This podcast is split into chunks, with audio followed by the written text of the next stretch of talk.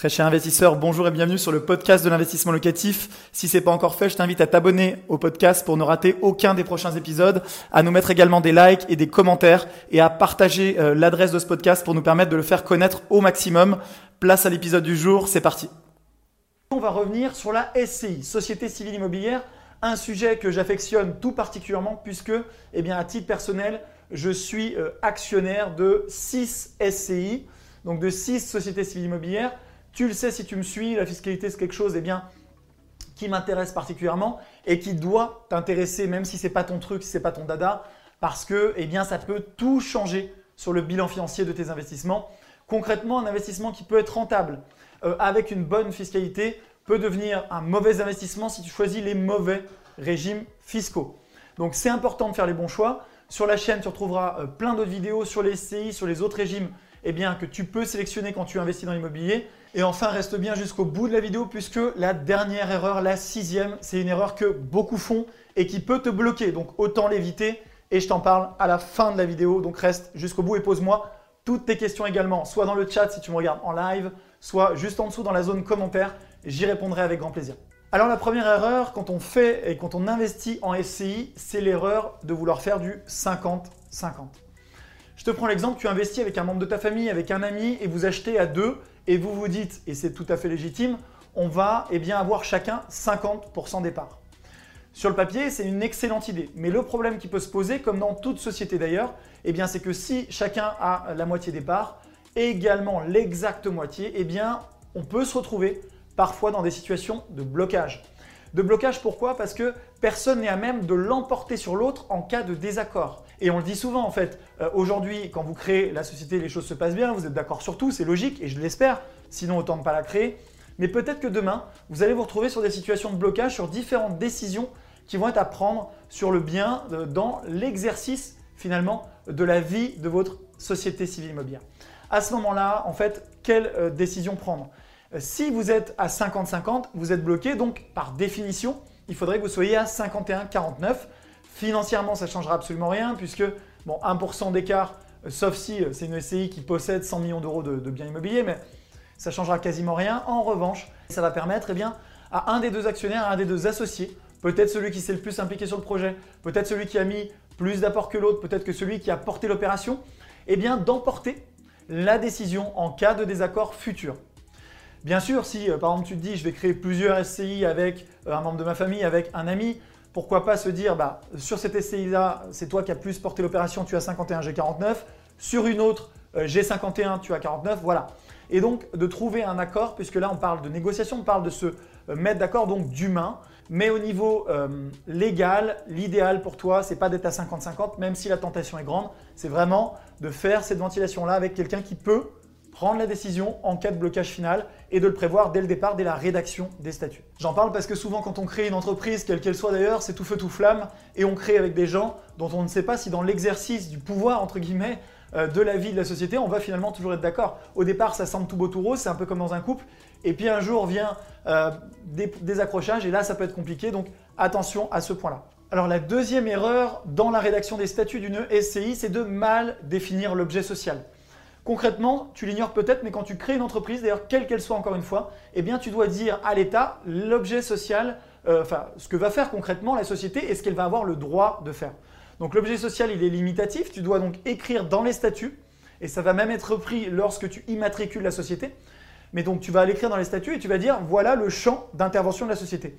Tout ce qui n'est pas écrit, par définition, tout ce qui est hors de l'objet social, d'ailleurs c'est un petit article qui s'appelle dans les statuts objet social et que tu renseignes toi-même, eh bien tout ce qui est hors de ce champ de l'objet social, en théorie, la société n'a pas le droit de le faire.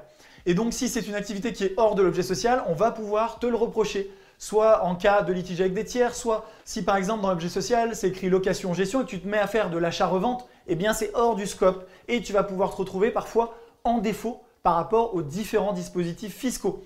Donc attention et d'autant plus, essaye dès le départ de lister toutes les activités que tu penses faire ou que tu penses peut-être faire à l'avenir, puisque mieux vaut en mettre trop que ne pas en mettre assez. Et ça te permettra également de le valider avec ton expert comptable, tes conseils, on va le voir juste après, de manière à être dans le cadre légal au maximum et dès le départ.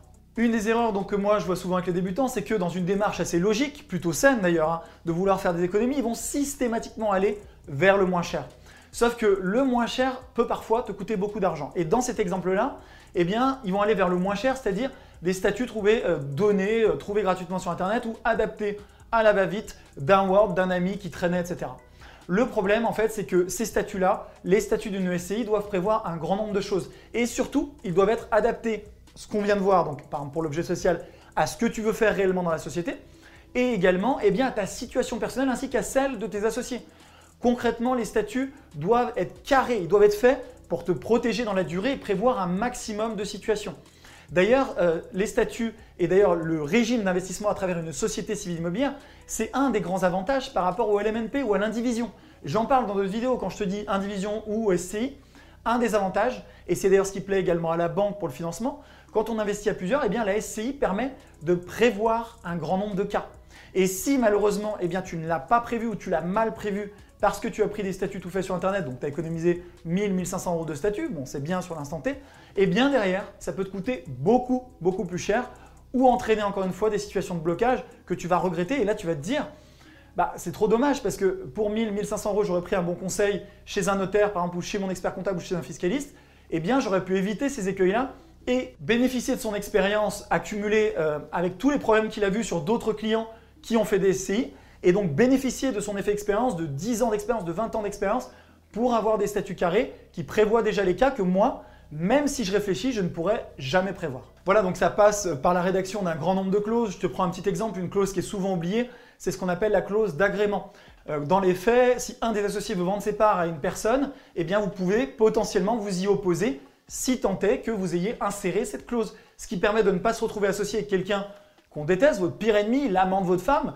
Voilà, donc on peut imaginer toutes les situations les plus farfelues, mais on peut bloquer ça si c'est prévu largement en amont. Et je te conseille, bien entendu, d'insérer un maximum de clauses dès le départ, en accord avec tous les associés, de manière à te protéger, mais également à protéger potentiellement tes associés, puisque euh, dans une relation win-win, l'objectif c'est pas de faire un deal où toi tu es protégé mais pas l'autre, mais que tout le monde, eh bien, dès le départ, puisse être un maximum protégé euh, avec cette société civile immobilière.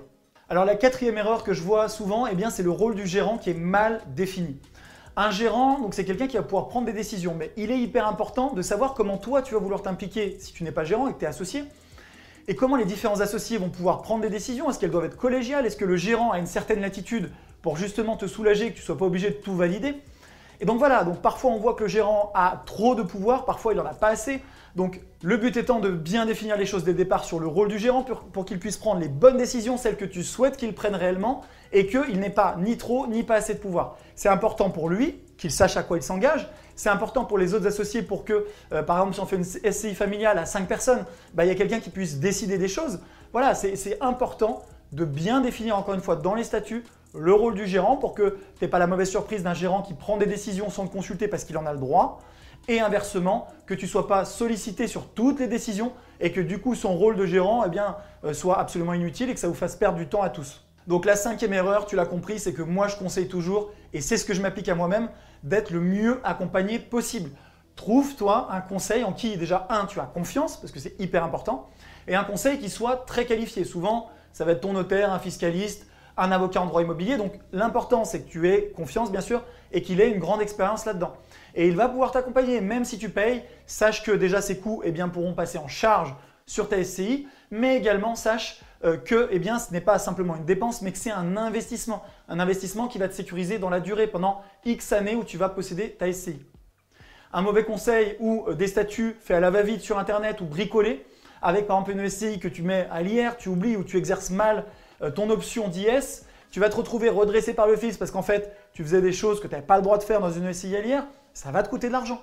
La moindre erreur dans le business, la moindre erreur dans l'immobilier peut te coûter beaucoup d'argent, beaucoup plus que le bon conseil qui va te facturer 1000, 1500 euros euh, pour les statuts, mais qui va te protéger et qui va euh, prévoir une situation future. Et encore une fois, des frais que tu vas passer en charge sur ta SCI, donc ça ne va pas te coûter ce montant-là. Et ça va te permettre, encore une fois, garde bien toujours en tête, de gagner de l'argent dans la durée, de sécuriser eh bien, l'avenir euh, juridique, fiscal de ta société civile immobilière. Donc, attention à ne pas, encore une fois, faire la petite économie. Je le dis, hein, je le répète, je sais, je me répète un petit peu, euh, je suis un petit peu lourd, mais pourquoi je le répète? Parce que je vois trop de débutants faire cette erreur. Trop souvent, ils ont la tentation de la petite économie. Et je les comprends, quand j'ai débuté, j'étais exactement pareil, mais cette tentation de la petite économie, euh, ces sirènes qui te disent bah, ne va pas voir ton notaire, c'est pas la peine, parce qu'au final, eh bien, moi j'ai des statuts, je te les donne, et puis c'est la même chose. En fait, chaque situation est différente. Et donc le mauvais conseil, euh, les forums, les groupes Facebook qui sont hyper intéressants pour plein de choses, mais qui te donnent ce conseil-là, évite-le absolument. Et tu dois avoir quelque chose de sur mesure, surtout si demain tu veux potentiellement accélérer le développement de ton patrimoine immobilier. Alors c'est d'autant plus important d'avoir des fondations qui sont solides et des fondations solides, eh bien c'est aussi des fondations juridiques solides, les bons régimes, etc. Alors maintenant, le sixième et dernier point. Donc je t'avais bien dit de rester jusqu'au bout de cette vidéo. Merci déjà euh, de suivre encore la vidéo. Si elle te plaît, d'ailleurs, pense à mettre un petit like ou à mettre des commentaires si tu as des questions sur les parties précédentes.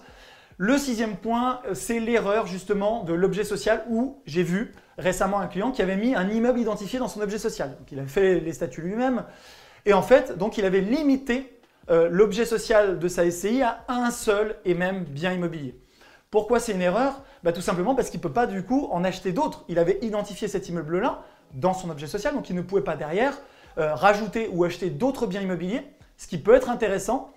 Dans certains cas, hein, le notaire peut également te conseiller de faire une SCI par immeuble, mais lui en l'occurrence, il voulait acheter un deuxième bien euh, avec son associé et il s'est retrouvé bloqué par cet objet social qui était trop restrictif. Pourquoi? Parce que s'il a SCI un objet social sur un bien identifié, bah, quand tu le vends, elle n'a plus aucune raison d'exister, donc il faut la dissoudre.